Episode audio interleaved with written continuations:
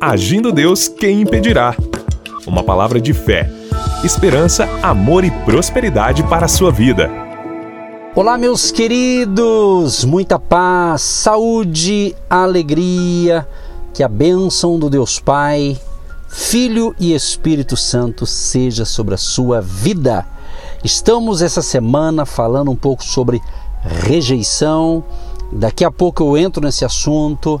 São as nossas pérolas de sabedoria. Fique atento que tem coisa importante para você aprender, para você vencer os desafios da vida com as nossas pérolas aqui todas as manhãs. E eu quero convidar você para nos acompanhar no Instagram. Segue a gente lá, Agindo Deus. Quem impedirá? No Instagram. Você seguindo a gente, você poderá estar conosco de segunda a sexta-feira às 18 horas, uma live Negócios com Deus pelo Instagram, tá bom? Seja bem-vindo então a mais um dia de vida, de vitória, de provisão. E eu já quero entrar no assunto de hoje. Na realidade, estou falando sobre rejeição desde segunda-feira, estamos cada dia trazendo aqui uma porção de um ensinamento e tem pessoas já dando retorno, mandando direct, dizendo que a palavra está ajudando. Isso é muito bom e a gente fica feliz aí quando a gente recebe a sua notícia de que você está sendo edificado, abençoado pelas palavras de vida, de fé que temos ministrado aqui para vocês. Vamos entrar no assunto sobre a recompensa da rejeição. Quando abraçamos a rejeição como Jesus fez e nos determinamos a lidar com a rejeição por amor de seu nome, compartilhamos então o galardão deste descrédito, galardão ou recompensa, né? A rejeição terrena, propriamente abraçada, é uma oportunidade para ganhar um tesouro celestial. As Escrituras usam a pérola como um exemplo brilhante desta verdade. A pérola é uma substância natural que uma ostra produz quando é afligida por uma fonte externa. Quando o grão arenoso penetra numa fenda dentro da concha de uma ostra, localizado de tal forma que a ostra não consegue desalojá-lo através de esguinchando água. A ostra usa um sistema de defesa para lidar com o irritador. Ela libera uma substância que produz um revestimento suave e liso ao redor do grão de areia, uma substância chamada pérola. Com o passar do tempo, camada após camada é acrescentada. Eventualmente, aquilo que irritou e afligiu a ostra é exatamente aquilo que produzirá algo de grande valor e beleza. Então, meu querido e minha querida ouvinte, da mesma forma, a pérola é usada na Bíblia para descrever o tesouro eterno que tribulações e crises produzem em nós. Jesus disse em Mateus 7,6: Não deis aos cães as coisas santas, nem deiteis aos porcos vossas pérolas. Não aconteça que as pisem e, voltando-se, vos despedacem. O que ele quer dizer com isso é: não pegue aquelas lições valiosas que você aprendeu no fogo, aquelas coisas preciosas que você ganhou enquanto estava sendo refinado no crisol da rejeição, e depois simplesmente lance-as para qualquer pessoa sem discernimento. Se você não tomar cuidado, você pode pegar algo que aprendeu na estação de crise e compartilhar com a pessoa errada. E ao invés dela ser abençoada pela preciosidade que você ganhou. Ela irá desprezar o que você diz e desvalorizar o que você aprecia. Então, minha gente, Jesus quer que tornemos nossas dores em pérolas. Essa pérola é muito bonita aos olhos de Deus, mas é desprezada pelas pessoas sem discernimento. No livro de Apocalipse, descreve os portões do céu desta maneira: As doze portas eram doze pérolas, cada uma das portas era uma pérola, e a praça da cidade de ouro puro, como vidro transparente. Apocalipse 21, 21. Em outras palavras, nós entramos na cidade celestial por portões de pérolas.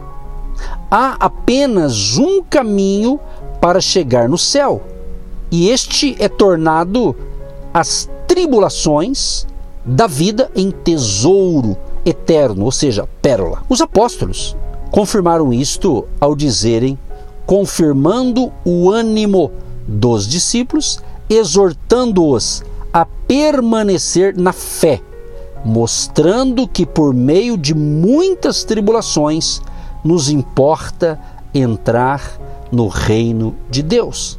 Atos 14, 22. Jesus, amados, está procurando por uma noiva com esse tipo de caráter perolado. Ele pontuou isto em uma de suas parábolas. Outro sim, o reino dos céus é semelhante ao homem negociante que busca por boas pérolas. Encontrando uma pérola de grande valor, foi, vendeu tudo quanto tinha e comprou-a.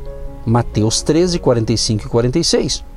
O próprio Jesus é o comerciante que, ao encontrar uma pérola de valor superior, vendeu tudo para comprá-la. Esta pérola de grande valor é a noiva de Cristo, ou seja, o povo de Deus, aqueles que chegaram da grande tribulação, mas que tornaram as dores da vida em pérolas.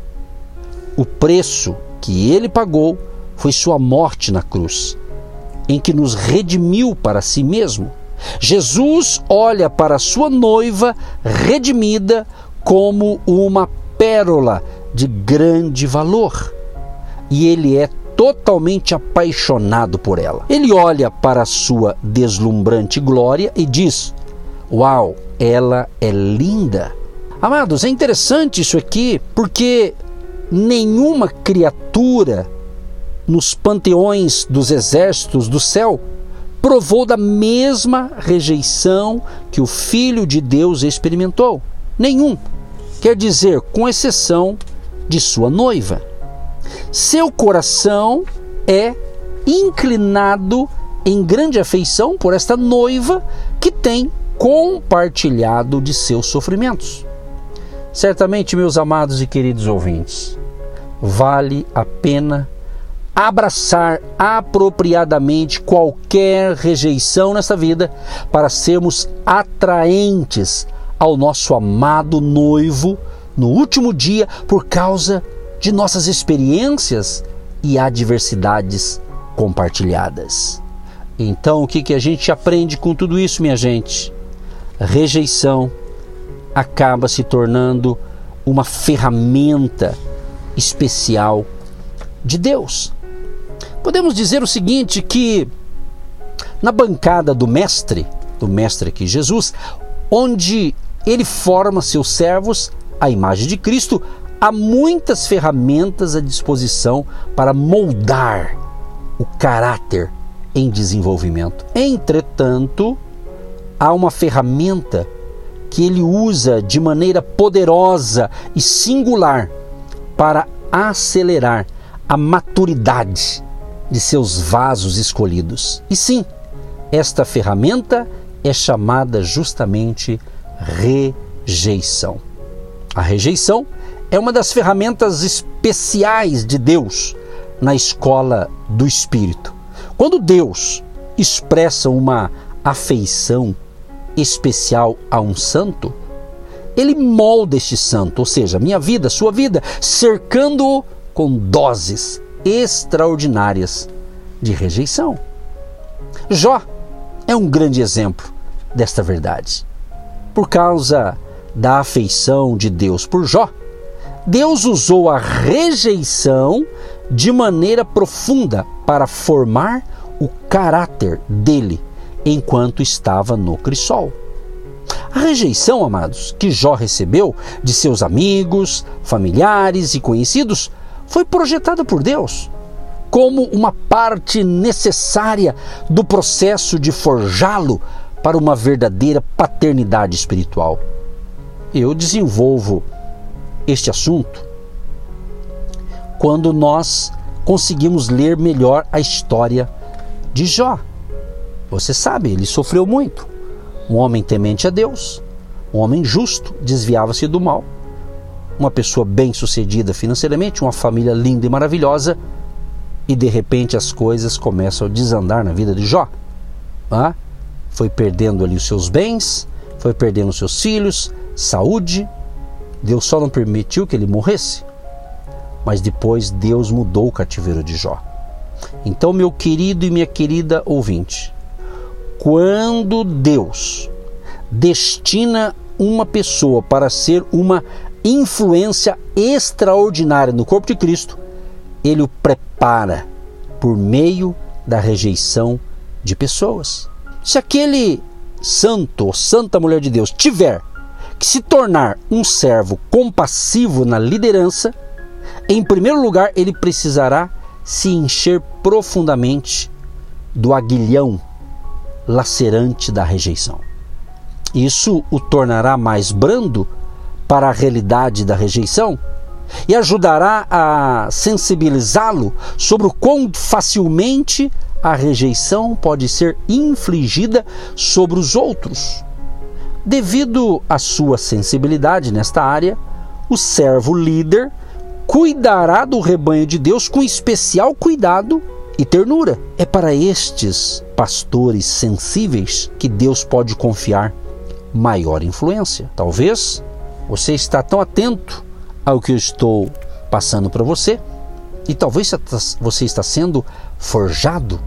Deus talvez está lapidando você, porque Deus vai entregar para você algo maior. Então Ele está te preparando e Ele vai te capacitar para esse algo maior. Por isso há certas rejeições na nossa vida. Então Deus tomou um homem de um aprisco e, devido ao seu especial deleite sobre ele, Deus o chamou para ser o pastor de Israel. Mas para prepará-lo para aquele lugar de influência extraordinária, Deus teve que temperá-lo com doses de rejeição, ou seja, refiro-me ao rei Davi. Amanhã eu quero falar um pouco sobre algumas rejeições de Davi, que para que ele tornasse um grande rei de Israel. Então Deus é especialista em trabalhar em nós. Se você ouviu o meu ensinamento de ontem, eu até contei uma experiência pessoal que eu tive, que foi dolorosa. Mas quando eu estava então estudando essa parte de hoje, eu vi o quê? Que aquilo que aconteceu comigo lá atrás, alguns anos atrás, se Deus permitiu, foi justamente para trabalhar, para me forjar, para que eu fique uma pérola mais bonita. Você está entendendo agora o porquê algumas coisas todos nós passamos para que nós possamos ficar melhor. Tá certo, queridos? Deus Todo-Poderoso, em nome de Jesus, quero te agradecer por esse ensinamento. Assim eu oro pedindo a bênção e a saúde para todos. Em nome de Jesus. Amém. Você que se identifica com o nosso ministério Agindo Deus, quem impedirá? E tem interesse em investir uma oferta missionária em nossa programação? Torne-se um agente de Deus e faça parte dessas pessoas de fé que semeiam com fé e vão colher o que semeiam. Anote: Banco do Brasil, agência 1243-2, conta corrente 68630-1. Que Deus prospere a sua vida. Agindo Deus, quem impedirá? De segunda a sexta, uma palavra para abençoar sua vida.